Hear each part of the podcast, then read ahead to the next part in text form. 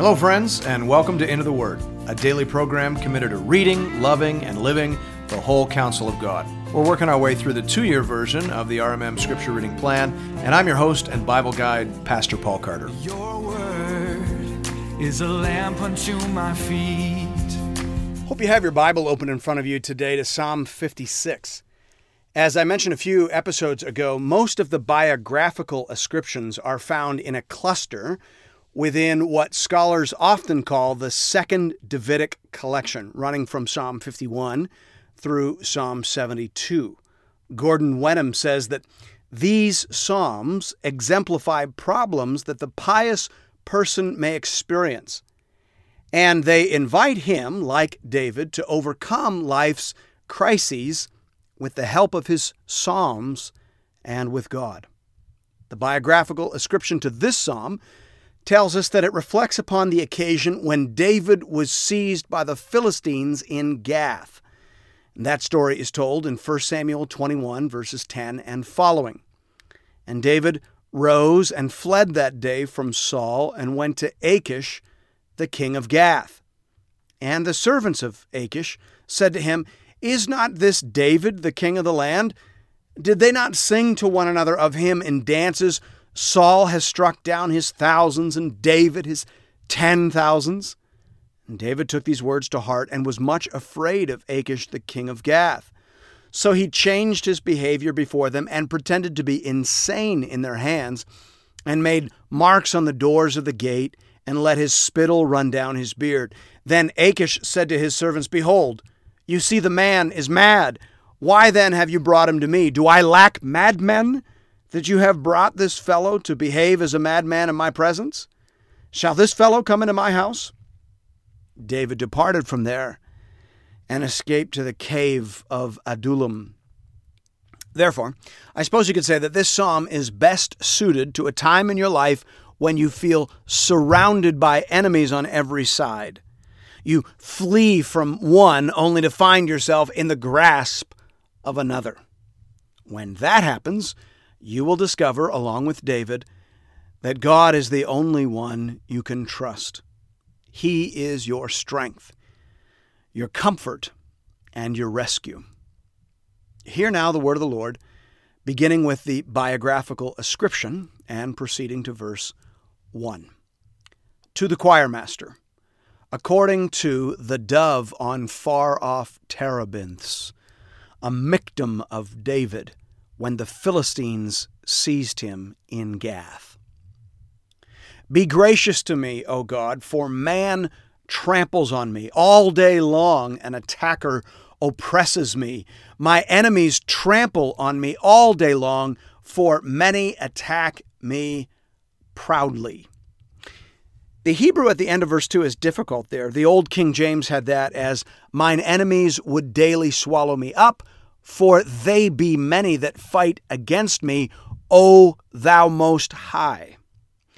Now, that is probably not correct. Normally, when you see the English phrase God most high or something like that, it is translating the Hebrew El Elyon.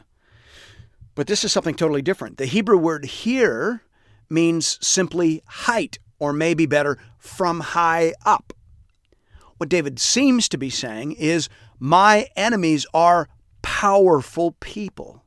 David was on the run. David was a renegade and he was opposed and harassed by people in power, people in lofty positions, people like King Saul and people like the rulers of the Philistines. It is a scary thing to be opposed by people in power. And that is what David is facing here.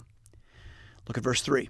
When I am afraid, I put my trust in you, in God, whose word I praise. In God I trust. I shall not be afraid. What can flesh do to me? All day long they injure my cause. All their thoughts are against me for evil. The Coverdale translation says there, they daily mistake my words. All that they imagine is to do me evil. It's an evil thing to distort and misrepresent another person's words. Fake news has been around for a very long time, and it does great damage to human beings and to civil society. David's enemies have attempted to ensnare him in a web of lies. Verse 6 They stir up strife, they lurk, they watch my steps as they have waited for my life. For their crime, will they escape? In wrath, cast down the peoples, O God. Most commentators understand this, I think rightly, as referring to those people who have opposed David, not the nations generally. David is saying, Cast down my oppressors, Lord. This is another example of an imprecatory prayer, which we've talked about before. It is not wrong to desire justice. It is not wrong to pray for justice. With this language, David is leaving things in the judgment of God, a judgment he trusts in even more than his own discernment. A man could go mad pursuing all his enemies but none of them are beyond the reach of God. Matthew Henry says here, None are raised so high or settled so firmly, but that the justice of God can bring them down, both from their dignities and from their confidences. You can rest in that. You should rest in that. You should leave it to the wrath of God, as Paul says in Romans 12 19. Verse 8 You have kept count of my tossings put my tears in your bottle. Are they not in your book? I don't imagine that many people find the first half of verse 8 in the ESV translation to be very helpful. What are tossings? If you try and type that or tweet that, it will be auto corrected. It is not a word that we use a great deal. The Old King James had it as wanderings, which I think is actually far more accessible and in fact is closer to what the Hebrew word actually means. So I'm not sure why the ESV felt the need to change that. The point is that David has been living on the run. He'd settle in somewhere and then he'd be betrayed, and Saul would find out where he was and come looking for him, and he would have to pull up stakes and find a new hole to hide in. David is trusting here that God has kept track of all his hardships and sorrows. It is a comfort to godly people to know that the Lord sees all. No one gets away with anything. Every injury done to a child of God will be accounted for. David is resting in that, and you can too. Verse 9 Then my enemies will turn back in the day when I call. This I know, that God is for me. In God, whose word I praise. In the Lord, whose word I praise. In God I trust. I shall not be afraid. What can man do to me? I must perform my vows to you, O God. I will render thank offerings to you, for you have delivered my soul from death, yes, my feet from falling, that I may walk before God in the light of life. What a good, faithful ending. David at the end, turns his attention away from his sorrows and back towards his Savior. He grounds himself in what he knows. He knows that God is for me. Well, if that be so, then who can stand against me? David looks at what is sure the Word of God and the will of God. God has said that he would sit the throne. Therefore, what matter these movements and machinations of men? In God I trust, and I shall not be afraid. What can man do to me? I love how David alternates between talking to God and talking to himself in his times of prayer. Martyn Lloyd-Jones used to say that if we would overcome fear and depression, we should spend less time listening to ourselves and more time talking to ourselves. And that is what David is doing here. He is drawing himself back to the foundational stones of his life God's Word, God's will and God's character. See those things again, and you will be settled. David is settled now. David is secure now and determined to keep his vows. His vows surely relate to promises of worship, thanksgiving, and gratitude. We mustn't forget to praise and thank God for his former works when we find ourselves in need of new ones. David is determined not to be that guy. He will praise the Lord and remember his former graces. Thanks be to God. The RMM plan has us reading two Psalms today, so we will also take a look at Psalm 57. It too has a biographical ascription.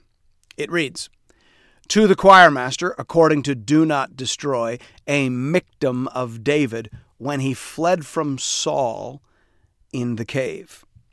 Now, this could refer to a, a couple of different occasions, but given that it follows immediately a psalm written in refle- reflection upon his escape from Gath, it might make the most sense to associate it with the story in 1 Samuel 22 1 to 5, which immediately follows it in the narrative. And that story reads as follows.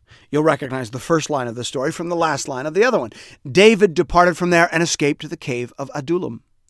And when his brothers and all his father's house heard it, they went down there to him, and everyone who was in distress, and everyone who was in debt, and everyone who was bitter in soul gathered to him. And he became commander over them. And there were with him about four hundred men. And David went from there to Mizpah of Moab. And he said to the king of Moab, Please let my father and my mother stay with you till I know what God will do for me. And he left them with the king of Moab, and they stayed with him all the time that David was in the stronghold. Then the prophet Gad said to David, Do not remain in the stronghold, depart and go into the land of Judah. So David departed and went into the forests of Hereth. Therefore, I suppose you could say this would be a good psalm for you to pray when you feel surrounded by enemies, but when you have also begun to see the help and deliverance of God. There is fear here and danger, but also a growing awareness of God's saving help and certain victory. Hear now the word of the Lord, beginning at verse 1. Be merciful to me, O God, be merciful to me for in you my soul takes refuge. In the shadow of your wings I will take refuge till the storms of destruction pass by. Many of us love that recurring reference to hiding in the shadow of God's wings, almost universally understood to refer to the practice of mother hens huddling about their chicks in order to protect them from wind and rain. John Calvin loved it too and said here that there are seasons when we are privileged to enjoy the calm sunshine of prosperity. But there is not a day of our lives in which we may not suddenly be overtaken by storms of affliction. And it is necessary we should be persuaded that God will cover us with his wings. That is marvelous. Verse 2 I cry out to God Most High, to God who fulfills His purpose for me. On this word, cry, W.S. Plumer says, without some measure of earnestness, prayer is solemn mockery. David did not merely mouth pleasantries to God. When he was in prayer, he was in earnest. And so should it be with us. On the second part of this verse, Matthew Henry writes, in everything that befalls us, we ought to see and own the hand of God. Whatever is done is of His performing. In it, His counsel is accomplished and the Scripture is fulfilled. Closed quote.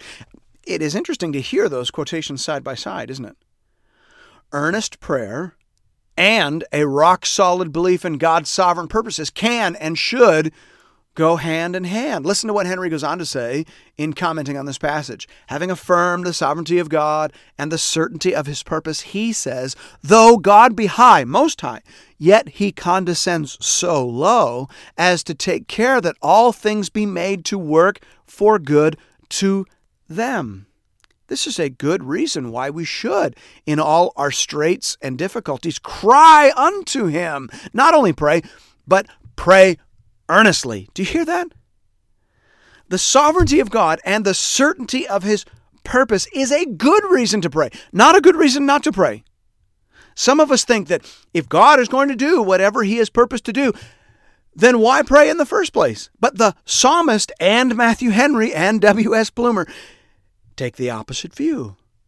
They would say that knowing that God is committed to His glory and our good, is the only thing that makes prayer rational in the first place. If God isn't powerful and sovereign, and if God doesn't have a plan for our well being and His glory, a plan that He is capable of and committed to, then on what basis do we pray? But thanks be to God, He does have such a plan. And He is a God of power, and therefore prayer is not a waste of time. Prayer is part of His plan. R.C. Sproul was asked one time why we should pray if God is going to do whatever He has purposed to do. His answer cannot be improved upon. He said, We pray because God has ordained the ends and God has ordained the means. And prayer is one of those means. By it, and in response to it, he means to release grace and help from heaven. And that is what we see in the very next verse. Look at verse 3. He will send from heaven and save me. He will put to shame him who tramples on me. God will send out his steadfast love and his faithfulness. Prayer is the slender nerve that moves the mighty hand of heaven. That is how God has designed the universe. Now, moving from the magnificent to the mundane, we should probably say a quick word about the term Selah. You've probably noticed if you've been reading along in your Bible that I haven't been vocalizing the word as we encounter it in the text. Christians often wonder how to handle this strange little word. Derek Kidner says here, this, referring to Selah, this occurs 71 times, and a further three times in Habakkuk 3, predominantly in books 1 to 3 of the Psalter. Probably it is the signal for an interlude or change of musical accompaniment. The vast majority, majority of commentators would agree. Selah is almost certainly a musical mo- notation. Maybe it means switch from wind instruments to stringed instruments. M- maybe it means play faster now. Maybe it means sing higher now. Whatever it means, the precise meaning has been lost to history. Therefore, since it isn't part of the content or message of the psalm, and since we don't even know what it means, it seems doubly wise to leave the word unvocalized, and that will be my habit throughout. Verse 4 My soul is in the midst of lions. I lie down amid fiery beasts, the children of man, whose teeth are spears and arrows, whose tongues are sharp swords. It's very common in the Old Testament, and particularly in the Psalms, for the Bible to use animal imagery to depict the ferocity and viciousness of those who oppose God's people. In Psalm 91, for example, the psalmist speaks of lions and adders and young lions and serpents. David's enemies are out for blood, but David is not afraid. He appeals to the Creator and Master of them all. Verse 5 Be exalted, O God, above the heavens. Let your glory be over all the earth. They set a net for my steps. My soul was bowed down. They dug a pit in my way, but they have fallen into it themselves. My heart is steadfast, O God. My heart is steadfast. I will sing and make melody. Awake, my glory. Awake, O harp and lyre. I will awake the dawn. Do you hear again David speaking to himself? Plumer says wonderfully here Our natural powers are dull and sluggish in God's praises, and so they must be aroused by self exhortation. That is particularly true in the morning. David vows, I will awake the dawn. Notice in passing that instrumental music has always had a role to play in private prayer as in public worship. David speaks to his harp and his lyre. He speaks to his fingers, you might say, and commands them to, to play skillfully and to rejoice gladly in the salvation of God. Verse 9 I will give thanks to you, O Lord, among the peoples. I will sing praises to you among the nations. For your steadfast love is great to the heavens, your faithfulness to the clouds. Be exalted, O God, above the heavens. Let your glory be over all the earth. These verses are among those quoted by the Apostle Paul in Romans 15, verses 9 to 13. Plumer comments here saying, as verse 9 is actually quoted in the New Testament as applicable to the gospel times, and as David was in many respects a type of Christ, there is nothing forced or strained in regarding this psalm as typical messianic. If David was victorious, much more shall Christ be. If David put down all his foes, much more shall Christ subdue all things to himself. Closed quote. David saw things ending well, despite that he was in immediate danger. At the end of the day, that is pretty basic to the definition of biblical faith. Tim Keller says here regardless of what happens immediately to believers, eventually it will be all right. Whether we live to see it or not, one day soon, my friends, every knee will bow and every tongue will confess that Jesus Christ is Lord to the glory of God the Father, forever and ever. Amen. Amen, and thanks be to God. And thank you for listening to Into the Word. If you're interested in additional resources, you can find those over at the website at www.intotheword.ca. You can also check us out on Facebook, and I hope you will. We have a growing community of Bible readers over there, and we post daily encouragements and conversation starters. You can find us by entering Into the Word into the Facebook search bar. Hope to see you there, and I hope to see you again tomorrow right here for another episode of Into the Word.